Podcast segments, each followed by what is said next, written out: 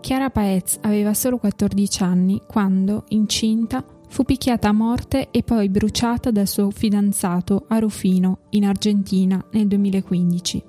Il suo corpo fu ritrovato il 10 maggio e il 3 giugno milioni di donne marciano verso il palazzo del Congresso nazionale argentino al grido Ni una menos, non una di meno.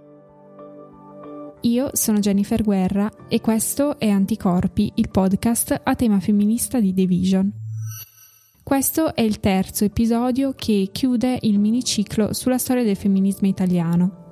Ci eravamo lasciati l'ultima volta con una situazione molto frammentata. Come avevamo detto, il femminismo era diventato diffuso, era esploso in una moltitudine di centri e di case per le donne. Era entrato nelle università e aveva assunto nuovi volti e abbracciato nuovi campi di interesse. Cosa ne resta oggi? Prima di addentrarci nel femminismo del 2019, è doveroso citare un momento molto importante, avvenuto ormai quasi dieci anni fa. Quest'Italia non è un paese per donne, solo che l'Italia è costituita per metà da donne, ragazze e bambine, il cui sguardo sul mondo e sulla vita, diverso da quello di uomini, ragazzi e bambini, è il fondamento di un paese civile. Questo sguardo è una necessità a cui né donne né uomini possono più rinunciare. Solamente chi è fuori dalla storia può continuare a pensare che le donne corrispondano all'immaginario di vitelloni che non sono capaci né di fare l'amore, né di confrontarsi, né di lavorare a fianco e alla pari con le donne. Uomini, per favore, potete dire che non volete stare in un paese che sembra un brutto film degli anni 50? E donne, usciamo tutte insieme dalle nostre case e mostriamo nude le nostre facce. Era il 13 febbraio 2011. Il 14 gennaio di quello stesso anno i PM hanno cominciato a perquisire il residence di via Olgettina di proprietà di Silvio Berlusconi, che viene indagato per concussione e prostituzione minorile per aver protetto la diciassettenne Karima El Marug, soprannominata Ruby Rubacuori. In quei giorni i giornali e le televisioni cominciano a diffondere le intercettazioni delle cosiddette olgettine. Esplode lo scandalo Bunga Bunga.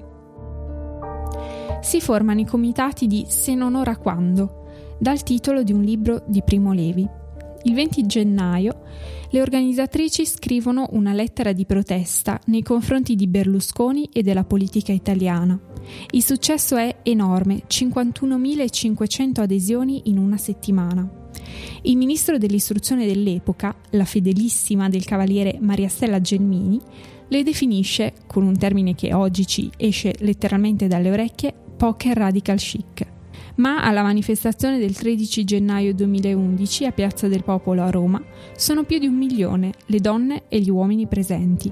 Per qualche mese si parla di una rinascita del femminismo in Italia, ma non fu propriamente così.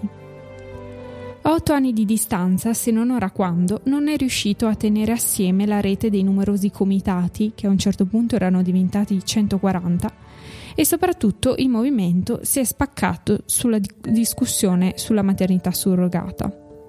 Il successo di Se non ora quando, inoltre, era favorito ovviamente dal sentimento anti-berlusconiano che riuniva praticamente tutta la sinistra. E come abbiamo visto in, eh, per molti altri casi, la caduta del Cavaliere ha significato anche la fine del sentimento unitario dell'opposizione. L'importanza di Se non ora quando nel nostro paese però è stata comunque molto grande, anche se è stata un'esperienza abbastanza breve. Nel frattempo però il femminismo si stava davvero risvegliando in tutto il resto del mondo. Abbiamo detto nelle puntate precedenti che convenzionalmente la storia del femminismo si divide a ondate. Generalmente la prima corrisponde alla nascita del movimento fino alla conquista del voto all'inizio del secolo scorso. La seconda va dagli anni 60 agli anni 70 e corrisponde alla rivendicazione della sessualità, mentre sulla terza e sulla quarta ondata ci sono un po' di, come dire, di dibattiti. Se seguiamo per semplificare un po' eh, la periodizzazione più diffusa, dobbiamo dire che la terza ondata sia quella cominciata negli anni 90 con la queer theory e con gli studi postcoloniali di cui eh, abbiamo parlato nella scorsa puntata. E quindi la quarta ondata si può far cominciare intorno al 2010-2012. La quarta ondata femminista ha due caratteristiche. La prima è una vocazione intersezionale e la seconda è l'uso di internet e dei social come strumento di mobilitazione. L'idea che il femminismo sia intersezionale significa che esiste una sovrapposizione, un'intersezione. E questa sovrapposizione riguarda le varie tipologie di oppressione. Genere, orientamento sessuale, razza, classe sociale, normabilità sono tutti fattori da tenere insieme nel discorso femminista sulle disuguaglianze. La seconda caratteristica della quarta ondata è che le donne si informano, si connettono e si mobilitano attraverso il web. Come abbiamo già detto parlando di femminismo cyborg, l'avvento di Internet ha portato numerosi cambiamenti nel movimento. È cominciata una grande riflessione su come la tecnologia permettesse alle donne di trovare spazi di libertà, ma anche di oppressione e di molestia. Con i social il femminismo ha trovato un modo per raggiungere tutte e tutti. In generale questa è una cosa buona. Dal 2014 infatti il femminismo è tornato prepotentemente nel discorso mainstream ed è arrivato praticamente ovunque. Tra il 2014 e il 2018 sono successe delle cose molto importanti che hanno riguardato in prima persona le donne. Nel 2014 Elliot Roger uccide sette persone dopo aver pubblicato il suo manifesto misogino su internet. Comincia il cosiddetto Gamergate, di cui in Italia si è parlato veramente poco, ma che ha avuto un impatto molto forte nella cultura statunitense. Un attacco di natura sessista organizzato contro alcune videogiocatrici e alcune giornaliste che si occupavano di videogiochi. C'è il rapimento delle studentesse Boko Haram, e la campagna Bring Back Our Girls. Si dà il via anche alla campagna He for She a favore del sostegno degli uomini alla causa femminista e viene lanciata eh, un'altra campagna social, Free the Nipple, per protestare contro la censura di Instagram dei capezzoli. Sempre in quell'anno emergono le prime accuse di stupro a Bill Cosby e viene pubblicato il famoso video 10 Hours of Walking in New York City as a Woman, in cui una donna si filma mentre cammina per le vie della città e riceve continue molestie e uh, catcalling. Nel 2016 il fatto più grosso è ovviamente l'elezione di Donald Trump. Il femminismo americano ha eh, ricevuto una grossissima spinta da queste elezioni. Il 7 ottobre infatti il Washington Post pubblica un video che ritrae il futuro presidente degli Stati Uniti in un video del 2005 mentre parla informalmente con un presentatore tv del fatto che le donne, quando sei famoso, ti lasciano fare qualsiasi cosa, compreso grab them by the pussy. You know, I'm automatically attracted to beautiful. I just start kissing them. It's like a magnet. You just kiss. I don't even wait. And when you're a star, they let you do it. You can do anything. Whatever you want. Grab them by the pussy. You can do anything. Il 21 gennaio 2017 milioni di donne protestano contro l'elezione di Trump con la prima Women's March on Washington e a ottobre emergono le prime accuse di stupro nei confronti del produttore cinematografico Harvey Weinstein sul New York Times e sul New Yorker nasce il movimento MeToo, in Italia eh, quella volta che, grazie a migliaia di donne e di uomini che attraverso questo hashtag raccontano le molestie subite.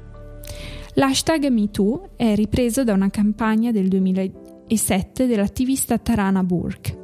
MeToo è la prova che il femminismo della quarta ondata può fare grandi cose e avere un grande impatto sulla cultura e sulla società le nuove giovani femministe vengono prese di mira perché i critici credono che ormai eh, la condizione femminile abbia raggiunto la piena parità rispetto agli uomini e che le donne ormai godano non solo di eh, diritti, ma addirittura di privilegi. Vorrei sapere quali.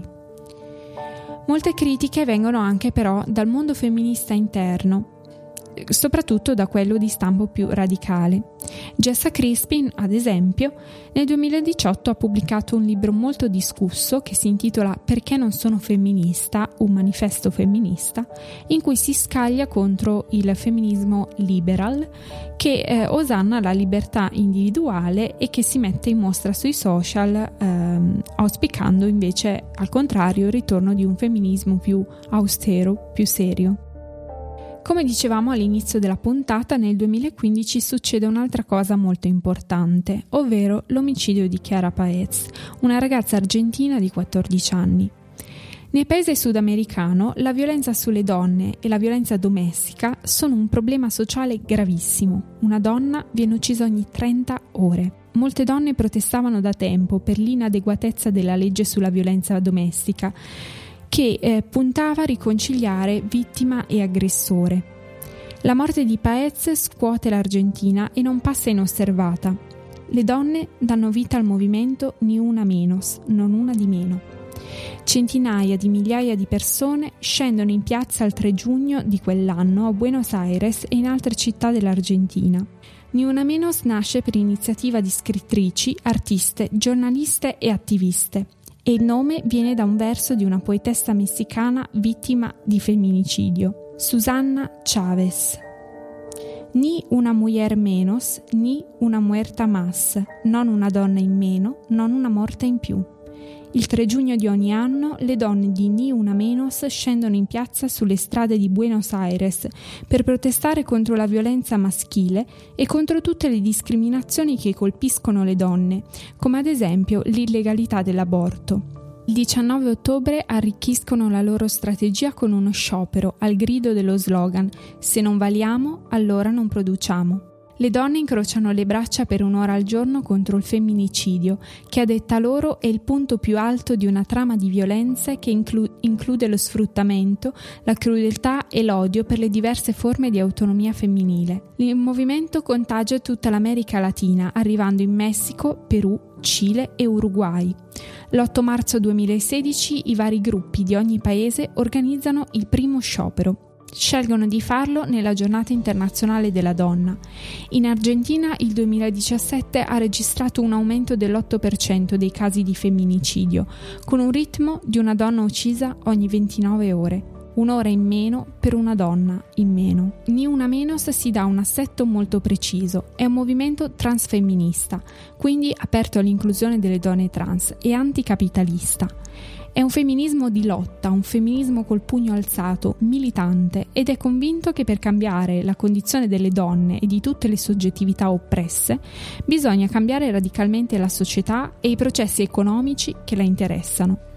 Ni una menos arriva anche nel nostro paese, dove prende il nome di Non una di meno. Lo fa nel 2016, dopo la morte di Sara di Pietrantonio, una studentessa di 22 anni bruciata viva dal compagno a Roma. Nel 2015 il governo firma un piano d'azione straordinario contro la violenza sessuale e di genere, ma secondo le attiviste di Non Una di Meno non basta. Poche settimane dopo si tiene una prima assemblea del gruppo a Roma con l'obiettivo di riscrivere il piano del governo allineandolo alle indicazioni della Convenzione del Consiglio d'Europa sulla prevenzione e la lotta alla violenza contro le donne e la violenza domestica, più nota come Convenzione di Istanbul, che l'Italia ha firmato nel 2011 e ratificato nel 2013.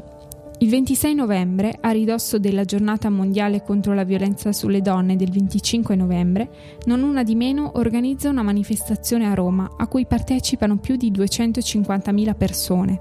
Dopo il corteo si sono costituiti molti gruppi locali e oggi non una di meno ha scritto il suo piano femminista contro la violenza maschile e di genere. Ogni anno, l'8 marzo, a fianco delle femministe di tutto il mondo, non una di meno organizza lo sciopero globale. Oggi con noi ad Anticorpi ci sono tre attiviste, Serena, Matilde e Dalila, che ci racconteranno la loro idea di femminismo intersezionale. Benvenute ragazze. Eh, cos'è il femminismo intersezionale? Partirei con una, dando qualche informazione prima sulla genesi storica del concetto. Eh, negli anni 70 le femministe nere nordamericane hanno espresso per la prima volta il bisogno, a livello tanto teorico quanto politico, di una riflessione in cui confluissero sia l'analisi del genere che quella della razza e della classe. Si tratta di una sensibilità nuova nell'analisi sociale delle discriminazioni che deriva da una particolare fase storica in cui le lotte per i diritti di lavoratori, donne e neri si erano affiancate, sovrapposte e intersecate. A questo dibattito tuttavia mancava ancora una parola d'ordine, attorno alla quale potersi coagulare e rafforzare. Questa arrivò nel 1989 quando Kimberly Crenshaw eh, coniò il termine intersezionalità giuridica. Eh, appunto l'occasione le viene fornita eh, dall'analisi e lo studio eh, di un caso particolare, eh, di un processo del 1976 ehm, che vedeva appunto cinque operaie nere eh, disoccupate eh, fare causa alla General Motors accusandole appunto di averle discriminate e licenziate quindi per via di una forma sia di, di discriminazione sia razziale che sessuale e di genere quindi. Uh, tuttavia questa linea difensiva non era stata accolta dalla Corte che proponeva invece di uh, disgiungere uh, le due questioni, ovvero trattare il caso o come un caso di, ge- di discriminazione di genere oppure appunto come di discriminazione di razza. Uh, Crescio appunto individua in questa rigidità del linguaggio giudiziario, del procedimento legale eh, una falla eh, e quindi eh, sostiene che sia eh, necessario a partire da questa rigidità eh, pensare come la nozione di discriminazione sessuale sia stata concepita sino ad allora in riferimento all'esperienza delle sole donne bianche. E quindi escludendo eh, l'esperienza particolare di, delle donne nere che appunto si vedevano invece oppresse e interessate da, una, da forme di discriminazione sia di razza che di genere contemporaneamente. Uh, quindi a questo punto ci si deve chiedere uh, questo, come questo concetto uh, che nasce in un contesto geografico distante appunto dall'Italia e in un'epoca anche storica differente, ehm, come appunto il movimento Non Una di Meno che è nato tre anni fa, si rapporti appunto a questo, a questo, ehm, a questo concetto e appunto al femminismo intersezionale. Ehm, Chiaramente eh, l'intersezionalità eh, ha portato e porta eh, in una di meno tutta una serie di riflessioni eh, sia rispetto al tipo di femminismo che pratichiamo che eh, alle lotte eh, che vengono messe in campo dal movimento questi, da questi tre anni.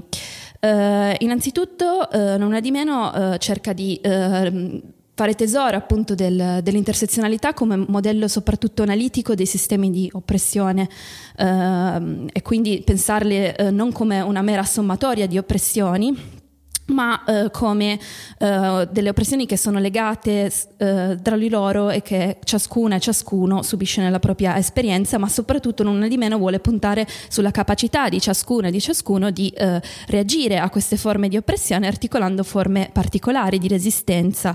Um, e quindi eh, soprattutto eh, quello che non di meno intende fare e, e fa è porre al centro eh, come prisma appunto quella della violenza maschile e di genere per osservare come tutte queste forme di oppressione di razza, di genere e di classe eh, siano eh, strutturate, strutturali ehm, nella società contemporanea e opprimono appunto ognuna e ognuno in maniera diversa, ma allo stesso tempo queste lotte, queste forme di oppressione appunto da cui queste lotte scaturiscono sono tra loro connesse.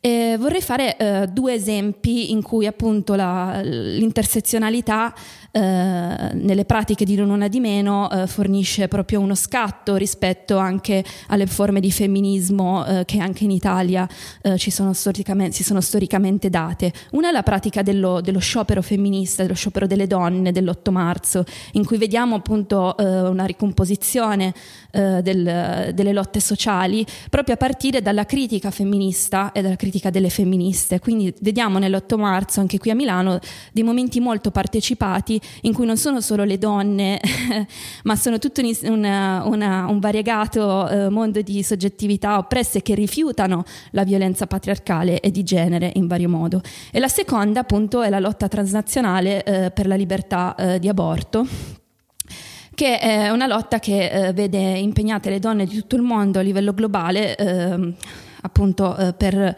ehm, combattere eh, quelle che sono le forme di oppressione eh, strutturale che impediscono a tutte, in varie, vari luoghi del mondo, in senso globale, di accedere a eh, diritti fondamentali, alla salute sessuale, a conoscere eh, le modalità di salute, eh, come accedere alla salute riproduttiva, e, eh, eccetera. Uh, quindi uh, soprattutto, e qui adesso tra poco chiudo, uh, la, per quel che riguarda la lotta di aborto pensiamo che questa è una pratica che è nata come intersezionale perché è nata dallo scambio de- tra le donne di pratiche, penso soprattutto per esempio alle, um, alle cliniche femministe auto-organizzate in cui erano le donne stesse a passarsi i saperi e quindi a permettere anche donne di altre classi sociali o provenienti da diversi contesti di scambiarsi informazioni su come riuscire ad accedere alla salute riproduttiva produttiva. Eh, cos'è quando è nato e che cosa fa Non una di meno? E qual è la sua idea di femminismo?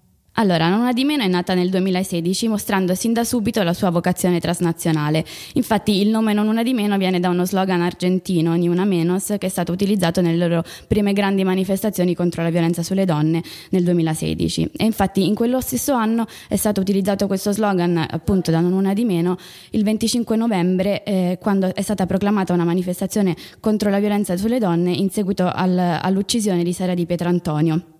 In quel giorno inaspettatamente sono scese in piazza 250.000 persone e il giorno successivo c'è stata la prima assemblea nazionale di Una di Meno in cui si è proclamato il primo sciopero femminista in Italia. È stato proclamato in seguito e sul modello, sulla scia del, dello sciopero appena svolto dalle donne polacche eh, nel, nell'ottobre 2016 per reclamare il proprio diritto di abortire e eh, ripreso pochi giorni dopo in Argentina. La, la, forma sciopero ha veramente segnato una, una nuova fase del, del, femminismo. L'incontro fra sciopero e femminismo ha determinato un nuovo modo di porsi del, appunto, del femminismo e di impostare la sua iniziativa politica. Infatti abbiamo sottratto il, lo sciopero al monopolio sindacale e gli abbiamo dato una, una significazione politica e sociale eh, innovativa le, a partire dal, dal, primo anno abbiamo impostato una, un'analisi politica della violenza sulle donne come elemento strutturale e sistematico e ciò ci ha permesso di eh, diciamo, sviluppare un punto di vista condiviso, quello sulla violenza, diciamo, del, del, rifiuto della violenza patriarcale, come punto di vista a partire dal quale elaborare una critica sistematica della società. Ecco, in questo contesto lo sciopero eh, si è proposto come strumento per impattare i vari ambiti della società in cui la violenza si riproduce. E quindi per noi lo sciopero è stato senza dubbio uno sciopero produttivo, quindi uno sciopero dal lavoro, sciopero in cui eh, la dimensione della violenza e dello, dello, sfruttamento si sovrappongono, ma anche uno sciopero riproduttivo, che vuol dire uno sciopero da eh, lavoro, lavoro di cura, il lavoro domestico, ma anche sciopero dalla riproduzione di, di ruoli, di identità eh, di generi che ci sono imposti dal, dal patriarcato, dal razzismo, dal capitalismo. È stato anche una, uno sciopero politico e con sciopero politico appunto intendiamo proprio la, la capacità di, di, di, illuminare e, e rifiutare la, le, diciamo, l'intersezione fra eh, violenza e sfruttamento e eh, di rifiutare appunto eh, il modo in cui eh, ciò si riproduce sulla società. E infine è stato per noi uno sciopero sociale, eh, cioè uno, uno sciopero eh, che eh, ha la capacità di connettere i diversi singoli rifiuti del, della violenza nei diversi contesti della società e anche di diverse persone, diverse figure sociali che si riconoscono nel rifiuto della violenza e ne fanno appunto, come accennavo prima, il punto di partenza condiviso per rifiutare le varie forme di violenza sociale, le varie forme di violenza razzista, capitalista, la, la, la violenza del, della precarietà, la violenza del razzismo istituzionale, la violenza lungo i confini, la violenza del, dell'impedimento del, dell'aborto, la violenza dell'imposizione della famiglia patriarcale e mononucleare e, e così via. Eh, lo sciopero è, diven- è, stato concepito per noi come un, non come un evento singolo eh, che si dà l'8 marzo, ma come un processo. E infatti a, a Bologna, nella, nell'assemblea di, di, di, settembre 2017, eh, 2018, scusate, abbiamo pro- eh, proclamato lo stato di agitazione permanente, eh, il che significa appunto proprio pensare lo sciopero come processo e quindi pensare t- di, di, includere la, le nostre iniziative politiche all'interno di un, di un quadro condiviso di rifiuto della, della violenza il che ha portato alla moltiplicazione di iniziative politiche politiche, per cui c'è stata a ottobre una grossa manifestazione a Verona eh, per reclamare i nostri eh, diritti riproduttivi e, rifiut- e opporci al, agli impedimenti eh, rispetto all'aborto. C'è stata appunto un'altra grande manifestazione il 25 novembre a Roma, c'è stato uno sciopero dell'8 marzo sempre più espansivo eh, e c'è stata appunto la, la, mobilitazione di nuovo a Verona, città transfemminista, così l'abbiamo chiamato, contro il Congresso Mondiale delle Famiglie. Eh, ci siamo invece adesso appena riunite la, la settimana scorsa eh, a Torino dove c'è stata un'assemblea nazionale e questo è il nostro modo diciamo, di, di, organizzazione, una molteplicità sempre eh, più numerosa di assemblee locali che si riuniscono periodicamente in assemblee nazionali e questa assemblea nazionale è stata volta all'organizzazione, alla prima tematizzazione del movimento femminista come movimento transnazionale. Benché lo sia sempre stato, è evidente eh, che in, sia sempre stato appunto sin dagli esordi del movimento femminista che, a cui accennavo nel, nel, 2016, è evidente che il movimento delle donne eh, sia l'unico in questo momento che riesce a produrre veramente mobilitazioni massive contro governi sempre più reazionari e appunto l'attacco globale che stiamo, che stiamo ricevendo richiede evidentemente una organizzazione transnazionale e questo sarà l'obiettivo che abbiamo nel, nei prossimi mesi. Uh, ci raccontate cosa dice il vostro piano femminista contro la violenza maschile e la violenza di genere? Il piano è il frutto della scrittura collettiva di migliaia di donne e soggettività alleate in nove tavoli sia a livello locale che nazionale. L'esperienza è durata un anno e ha accompagnato la nascita del movimento Non Una di Meno. È stato scritto grazie alla condivisione di vissuti, esperienze, saperi e pratiche. Il piano affronta i vari contesti in cui la violenza si manifesta e nel piano eh, parliamo di violenza sistemica perché le sue espressioni sono molteplici e toccano tutti gli ambiti delle nostre vite, dalla sfera familiare e delle relazioni a quella economica, da quella politica istituzionale a quella sociale e culturale. E questa violenza agisce sotto forme diverse, quindi parliamo di violenza fisica, sessuale, economica e psicologica. La violenza, in quanto basata sul genere, si rivolge oltre che contro le donne, anche contro le soggettività LGBTQIA. A proposito di più, crediamo che occorra smascherare la violenza che impone di riprodurre i soli generi binari, uomo e donna, e che sostiene un'eterosessualità obbligatoria. Per questo, oltre che di violenza maschile contro le donne, è per noi necessario parlare di violenza di genere. Il piano si fonda su un approccio intersezionale, su cui però non mi dilungo perché questo argomento è già stato affrontato. E una questione centrale, eminentemente politica, è quella della riproduzione sociale, ossia di tutte quelle attività dedicate alla rigenerazione e cura della vita. Rifiutiamo infatti il modello patriarcale che assegna naturalmente alle donne le attività riproduttive di cura, costringendole tra le mura domestiche o addossando sulle loro spalle il doppio carico di lavoro, dentro e fuori casa, o addirittura dover rinunciare a quello fuori casa. Il piano divide l'analisi in punti, rivendicando per ognuno le nostre libertà. La prima è la libertà di educarci, Affrontiamo le modalità sessiste e discriminatorie su cui si basa la trasmissione del sapere nel nostro sistema di educazione, istruzione e formazione. E in alternativa proponiamo l'educazione alle differenze come strumento di contrasto alla violenza di genere e dei generi, assumendo la complessità come presupposto e valorizzando le molteplici differenze che caratterizzano gli individui e le comunità. Fondamentale per noi è perciò la revisione del materiale didattico, che al momento attuale trasmette una visione stereotipata e sessista dei generi e dei rapporti di potere tra essi. Il secondo punto è quello che reclama la libertà di formarci e di formare. Contro la cultura della violenza istituzionale vogliamo costituire e condividere saperi e pratiche alternative, come i consultori, i centri antiviolenza laici e femministi, che sono basati sul diritto di scelta, consenso e autodeterminazione delle donne. Poi ci dichiariamo liberi di decidere sui nostri corpi. Il piano vuole affrontare la violenza che agisce in campo medico e sanitario sui nostri corpi, negando la nostra autodeterminazione, il nostro benessere e il nostro piacere. E oggi assistiamo a costanti attacchi alla sfera della nostra salute sessuale e riproduttiva, come l'obiezione di coscienza, la violenza ostetrica e la colpevolizzazione delle donne che scelgono di non diventare madri. Non una di meno ritiene l'obiezione di coscienza illegittima e chiediamo il pieno accesso a tutte le tecniche abortive per tutte le donne che ne fanno richiesta. Denunciamo la pratica della rettificazione neonatale dei genitali per le persone intersex come una violenza e vogliamo che venga garantito l'accesso alle terapie ormonali, al, eh, al sostegno e alle cure per le persone trans in maniera totalmente gratuita. Ci dichiariamo liberi dalla violenza economica, combattiamo la violenza fatta di disuguaglianze sociali, sfruttamento, precarietà, disoccupazione forzata, lavoro gratuito sottopagato e disparità salariali. In questo sistema infatti le donne sono maggiormente discriminate e rese più vulnerabili. Ci definiamo liberi di narrarci e denunciamo la violenza dei media che svolgono un ruolo strategico nell'alimentare o contrastare la violenza maschile contro le donne. Occorre riconoscere la cultura sessista alla base della violenza, smettendo di parlare di raptus, gelosia, delitto passionale nelle relazioni dei femminicidi. Ci, di- eh, ci dichiariamo eh, libere di muoverci e libere di restare. Il piano infatti vuole affrontare la violenza dei confini, quella che colpisce doppiamente le donne migranti, sia nei paesi di partenza che in quelli di arrivo e transito. E inoltre ci dichiariamo libere dalla violenza ambientale, definendo così quella che si attua contro il benessere dei nostri corpi e gli ecosistemi in cui viviamo, costantemente minacciati da pratiche di sfruttamento. Siamo liberi di costruire spazi femministi, vogliamo creare e difendere spazi di autonomia, spazi separati, spazi di liberazione.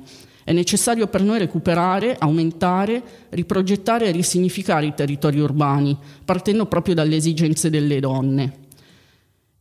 Siamo liberi di autodeterminarci e per concretizzare i percorsi di autonomia e fuoriuscita dalla violenza chiediamo un reddito di autodeterminazione che sia incondizionato e universale, slegato quindi dalla prestazione lavorativa, dalla cittadinanza e dalle condizioni di soggiorno. Infine, eh, non una di meno, il piano adottano come centrale lo strumento dello sciopero transnazionale delle donne. Abbiamo infatti avviato un processo di riappropriazione e risignificazione di questa pratica da una prospettiva femminista. Lo sciopero femminista infatti deve essere al servizio di tutti e tutte e non monopolio delle sole strutture sindacali, deve essere capace di coinvolgere il lavoro produttivo e riproduttivo. Dunque lo consideriamo uno sciopero insieme vertenziale, sociale e politico. Grazie mille. Questa era l'ultima puntata del miniciclo dedicato al femminismo italiano. In questi tre episodi avete potuto ascoltare quante idee, versioni e movimenti femministi siano possibili. Con questo podcast cercheremo di lasciare spazio a tutti. Io sono Jennifer Guerra, questo è Anticorpi. Alla prossima settimana.